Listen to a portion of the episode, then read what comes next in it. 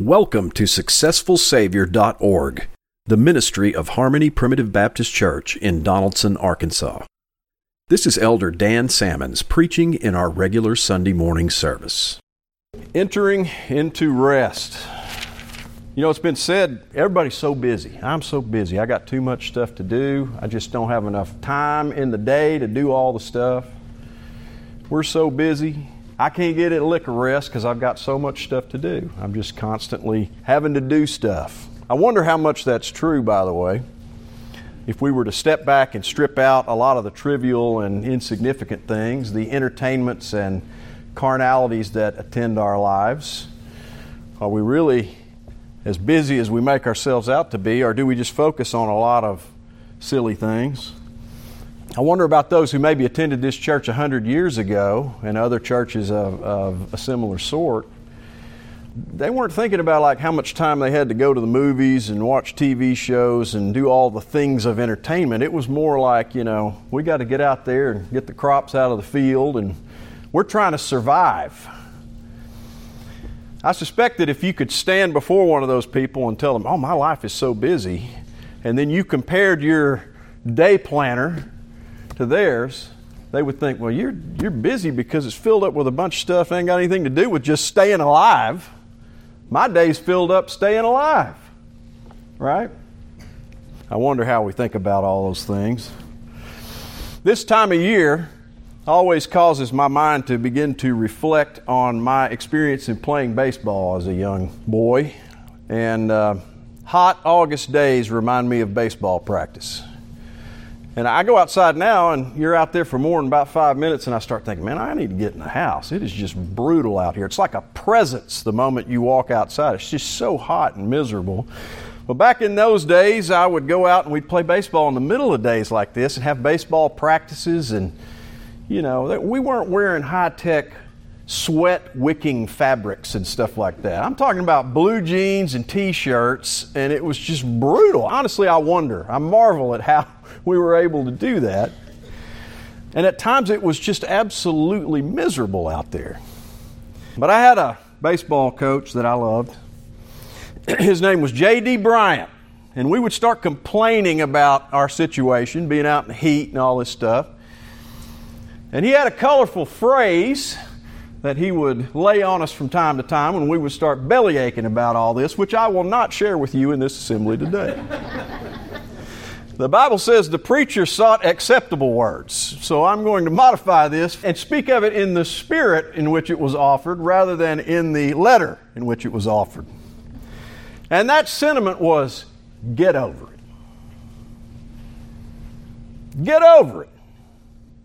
You're not going to be out here forever. It might seem like hell. It's hot, it's uncomfortable, unpleasant, but it's not going to last for eternity. Get over it. Get the ball practice done. Go do the things you're supposed to do. And when you're done, you'll go home to an air conditioned house, and mom will feed you something, and you'll go crawl into bed. Those nice cool sheets. Enjoy a frigiflop or two. It's going to be fine. There's going to be a point of rest later in this day if you'll just get over it and accept that. There was a time of rest coming later in the day. And if we would just get over the difficulties of what we had to deal with right now, there's a sense in which you could enter into that rest right then and there, right? You could begin to accept the comfort that, well, I know this is bad right now. Present circumstances, unpleasant.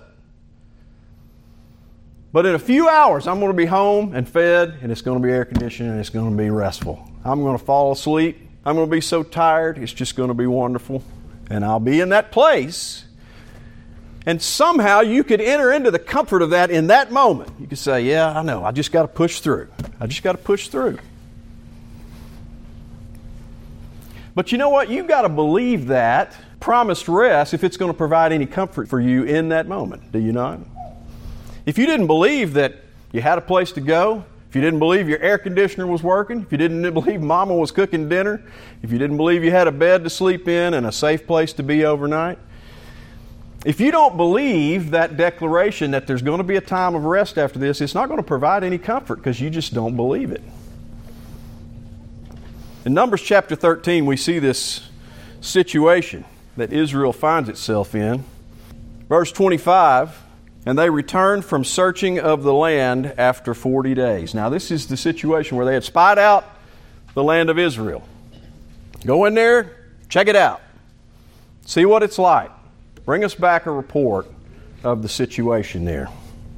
And they went and came to Moses and to Aaron and to all the congregation of the children of Israel unto the wilderness of Paran and Kadesh and brought back word unto them and unto all the congregation and showed them the fruit of the land.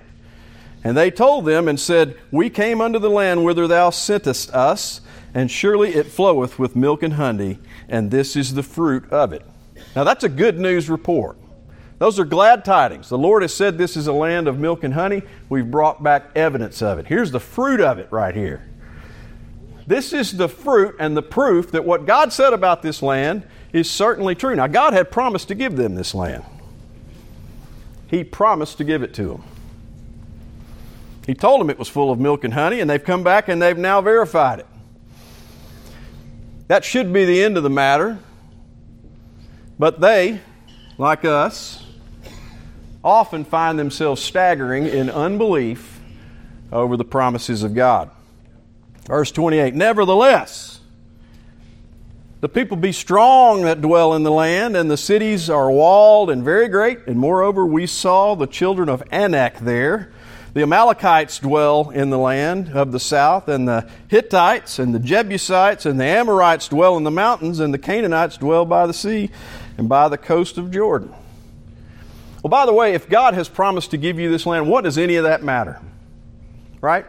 It only matters to the carnal eye of man, it only appeals to the carnal mind that says, well, I don't really believe God can deliver me over such a great and mighty people. Now, these are a people who had seen God's deliverance at the Red Sea. They had seen themselves delivered from the greatest nation in the world under miraculous circumstances and many signs and wonders. It's not as though they had no evidence. They had all the evidences in the world, and they should have said, This is going to be fantastic. Because we know the Lord has promised it, and look at how great these people are, seemingly great by the carnal eye. And yet, I'm not sure we can beat these people. Look at how great they are. Staggering in unbelief. And Caleb stilled the people before Moses and said, Let us go up at once and possess it, for we are well able to overcome it. Now, that is a statement of faith. That's someone who's saying, God has promised it. He's delivered us before. We got plenty of evidence here. There's absolutely no reason that anything that we observe there should be an impediment to us. We should not stagger in unbelief. We should enter into the promised land, the land of milk and honey, and enter into that rest because the Lord has promised it to us. By the way, Christian people, we tend to think of ourselves as the Caleb and the Joshua in this situation. We tend to think of ourselves, well, I would, if I'd have been there, It'd have been Caleb and Joshua and Dan. I wonder. I doubt it. How about that? I doubt it. We stagger in unbelief so often. Verse 31 But the men that went up with him said, We be not able to go up against the people, for they are stronger than we. And they brought up an evil report of the land which they had searched unto the children of Israel, saying, The land through which we have gone to search it is a land that eateth up the inhabitants thereof, and all the people that we saw in it are men of great stature. And there we saw the giants, the sons of Anak, which came of the giants, and we were in our own sight as grasshoppers, and so we were in their sight. Probably one of the clearest situations in the Bible that makes the distinction between viewing things by faith versus viewing things through the carnal eye. We all have a way of looking at this world and kind of figuring how it's going to work out. And, you know, there's so many people there, there's no way we're going to be able to win. But God had given these people a promise. And they are left in a position where they stagger in unbelief and as a result of staggering in unbelief, they spent 40 years wandering in the wilderness. Those who staggered in unbelief never entered into that rest. Caleb and Joshua, as it was mentioned before, were the only ones who crossed, and it was 40 years later. But here you have a clear example Here is set before you the, the promised land and a promise of God that says you're going to inhabit it, you're going to enter into the rest of the promised land that I'm going to give to you. And people say, I don't believe it. Staggering in unbelief. Now, the broader world of Christianity often uh, kind of gets into this thing of saying, well, what we're trying to do is we're trying to take people who aren't Christians and get them to believe so that they can get eternally saved. And then that's kind of what the belief and unbelief situation is. Well, those who are not born of the Spirit of God do not have the indwelling Holy Spirit, and faith is a fruit of the Holy Spirit. If you don't have faith, you're not going to believe any of this stuff. There's people on this earth that don't have faith, and they're not going to believe anything. They don't have the ability to receive it. Okay? Paul taught all men have not faith. That's a harsh reality, but that's what the Bible teaches. I, however, am talking about God's people. I'm talking about people born of the Spirit of God who have faith, who said, Yes, I believe Jesus Christ is the Son of the living God. I believe He died for my sins at Calvary, and that is my salvation. Those people have faith. But did you know that those people who have faith can stagger in unbelief? Now that seems kind of contrary. You think, well, surely God's people, they have faith, they always believe, but they don't. If you're one of those people who would say, Yes, I believe, I believe on the Lord Jesus Christ, I believe He is the Son of God, that's great. It's evidence that you have faith, it's evidence that you're one of God's children. But now are you're going to take that to the level of saying, So therefore, I always exercise faith and act in a way that is consistent with my faith.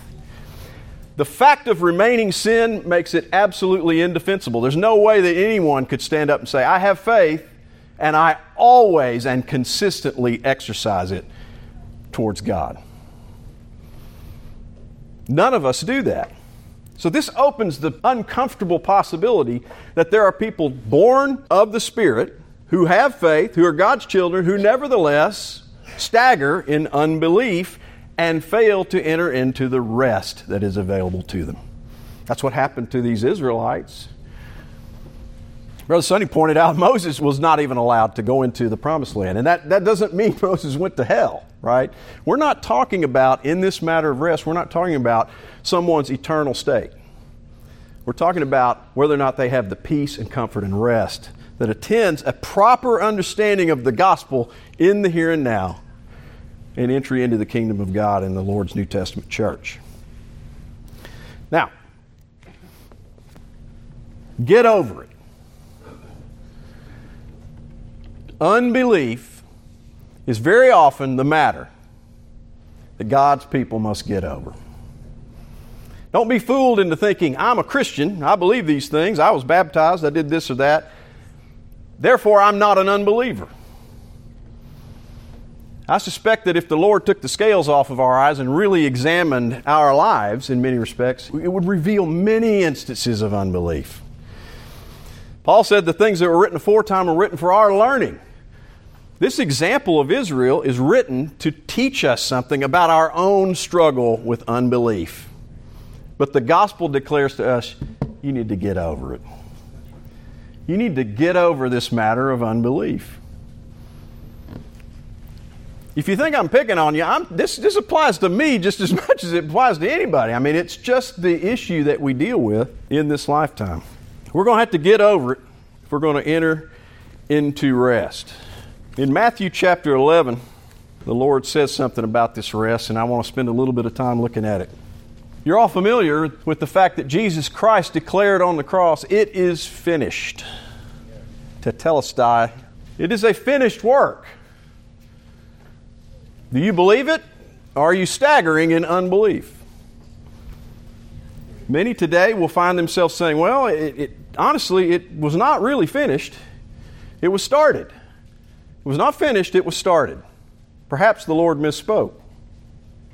It's a finished work of salvation that Jesus Christ accomplished, and He didn't need any of your help on the matter. Neither did He need your ratification of it to make it effectual. The blood of Jesus Christ accomplished the salvation of his people. And that's all there is to it. Now, the gospel declares that to a people, and those who believe it, you can affirm, hey, you believe the gospel? You're one of God's children because you could not receive that if you didn't have faith. For therein is the righteousness of God revealed from faith to faith. You have faith, which was the mailbox that the gospel was delivered into and allowed you to receive it. So many take this into a place where you're talking about believing and not believing, and is this a matter that determines heaven or hell?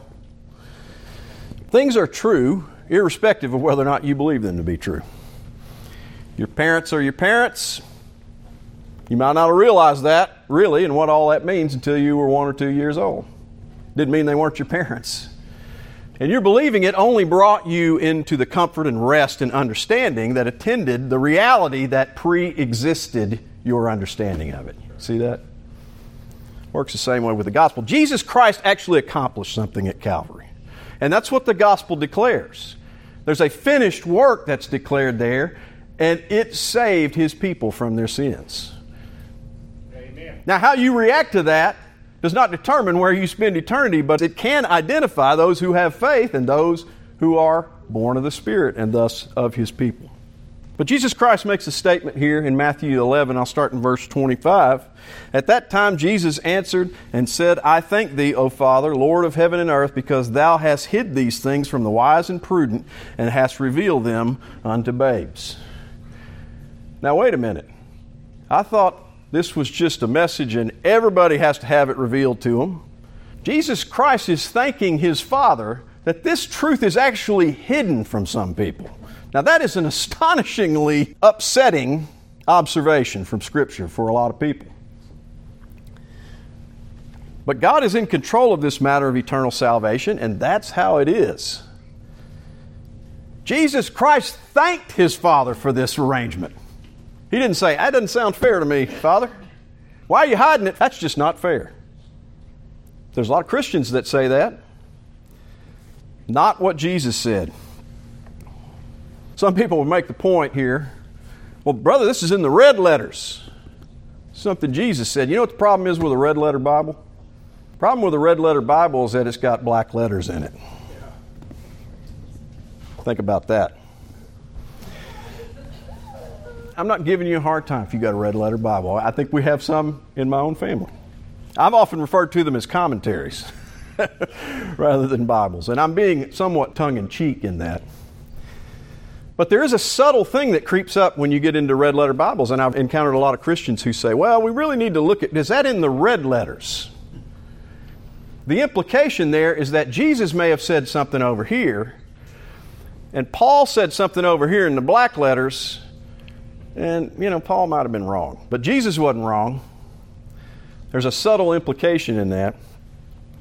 If we're going to have a red letter Bible and be doctrinally correct about it, the whole thing should be read because it's all inspired of God and Jesus Christ is God manifest in the flesh. But this is Jesus Christ thanking his Father that these things are hidden from some people. And they're hidden from the wise and prudent. Now, look, we are assaulted regularly. Christian people are assaulted by the wise and prudent. The world of academia and science and all these things is constantly going after the Christian faith. I'm telling you, it was God's plan to hide this from many of the wise and prudent and to reveal it unto babes. And Jesus Christ thanked his Father for it, so that's something to think about. By the way, if you've received any of this and you've believed it, you're one of those babes, right?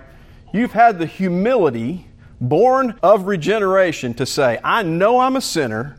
I know I can't make it right. And the idea of Jesus Christ as a Savior sounds exceedingly wonderful to me. You got to have that humility, born of the Spirit, in order to receive this truth. Even so, Father, for it seemed good in thy sight.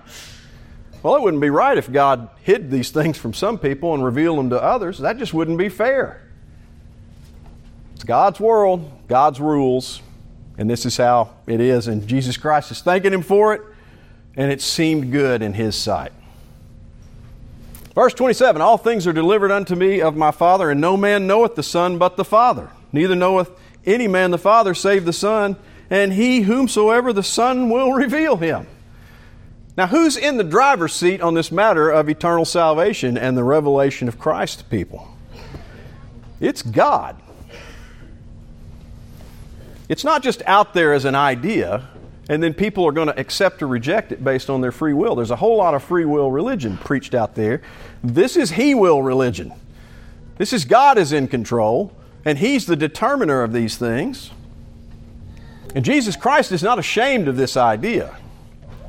This is a clear statement of the sovereignty of God in the eternal salvation of His people. But now He issues an invitation. Verse 28 Come unto me, all ye that labor and are heavy laden, and I will give you rest. Come unto me. I'll grant you that's an invitation, but it's also addressed. Come unto me, all ye that labor and are heavy laden. Who are these people? The laboring and heavy laden. Is it anybody who has a job? Well, I carry those sacks of feed down there at Tractor Supply Company. I've got a job, and I'm laboring and heavy laden 40 hours a week. I guess he's talking to me.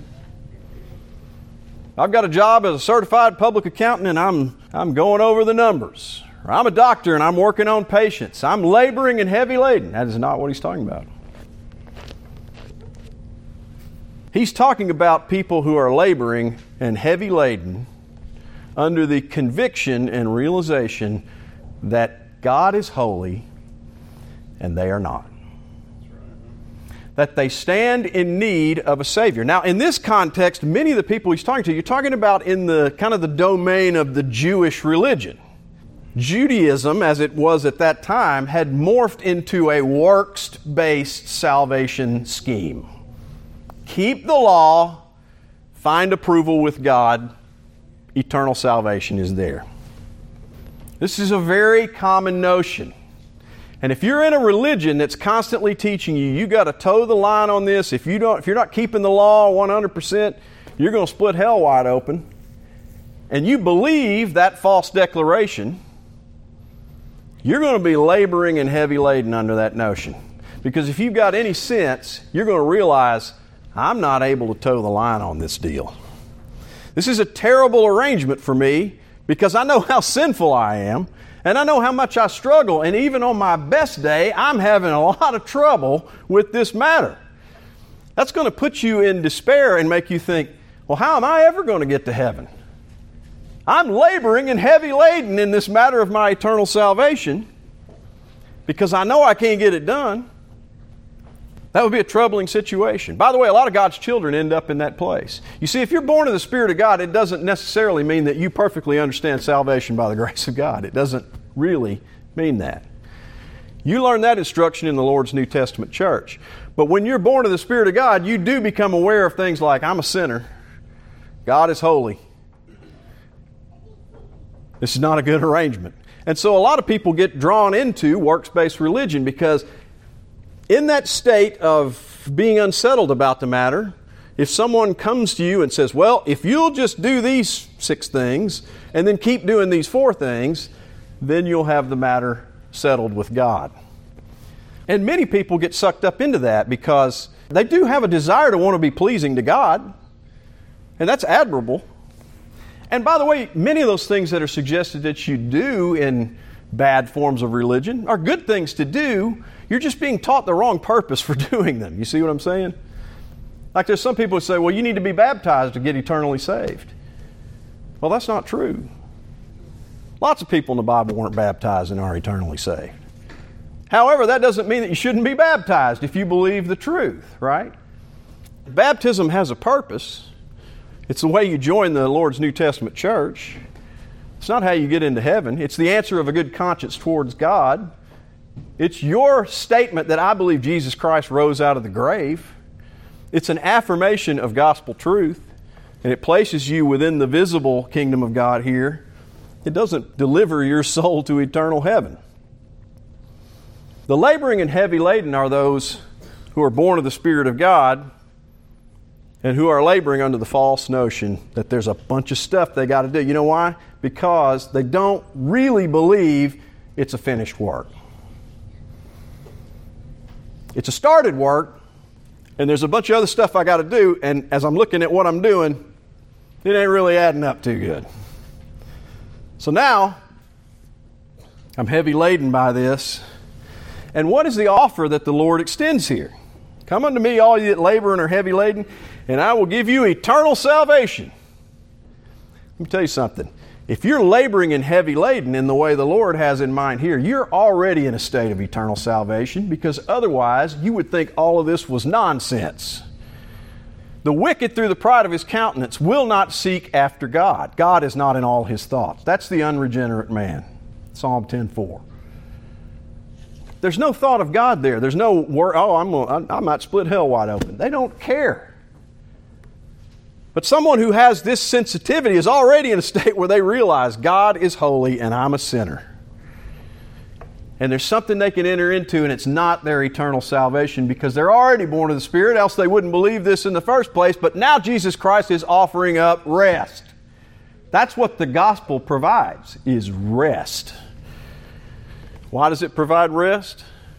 Because it's a finished work. The work of salvation is done.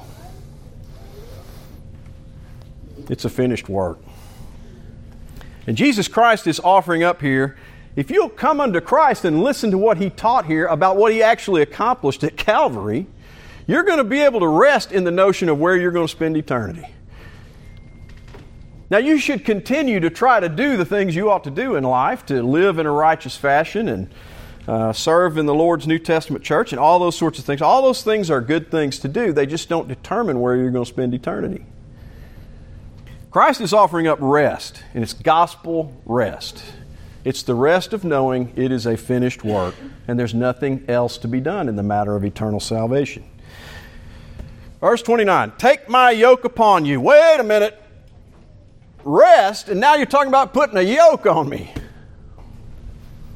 Well, now we're talking about something different.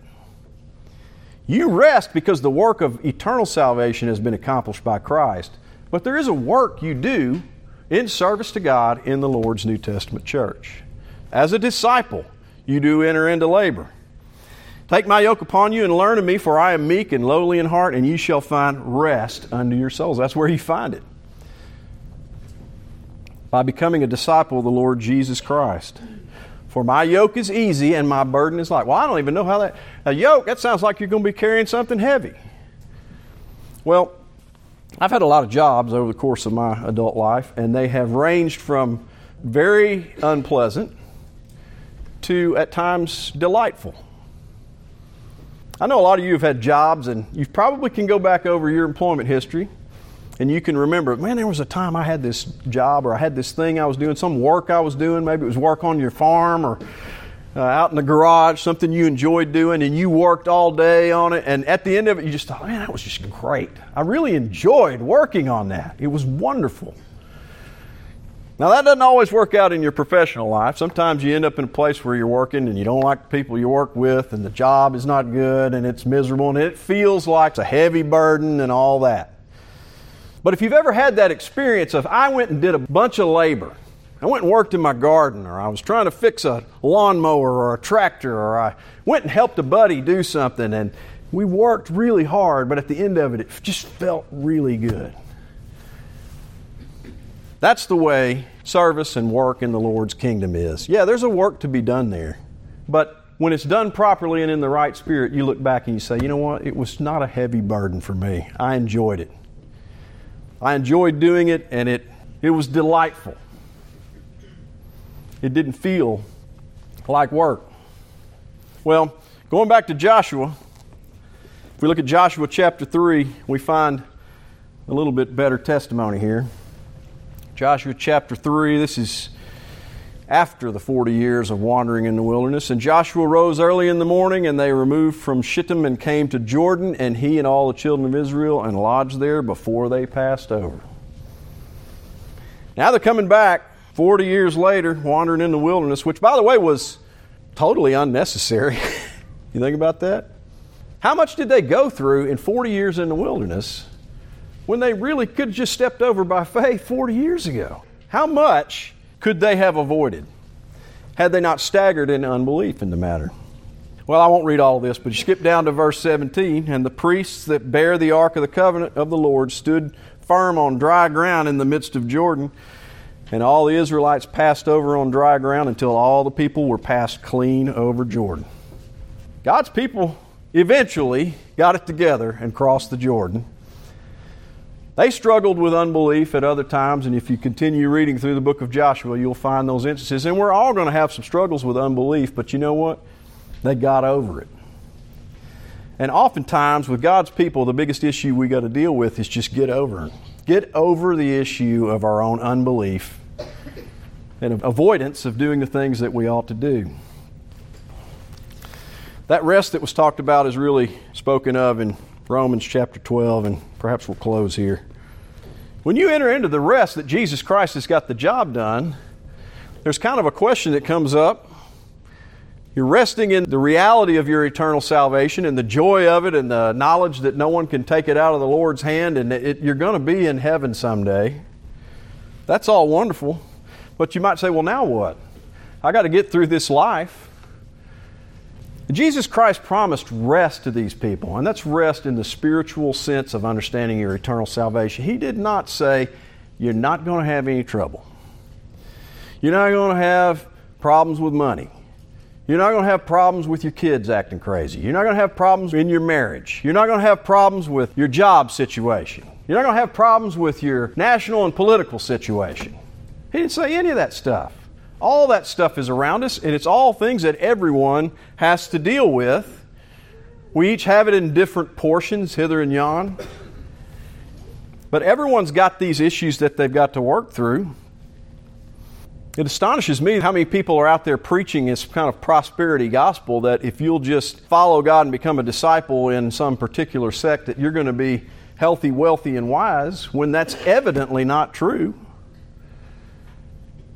In this world you shall have tribulation, but Jesus Christ has overcome the world. And if you come to this place where you've entered into the gospel rest of realizing the work of eternal salvation is done, it's over. I'm resting in that. I'm going to live in glory with Christ, not based on how good I am, but how good He is, and in the promises of God. Then you're in this place, and this is where you take up the yoke.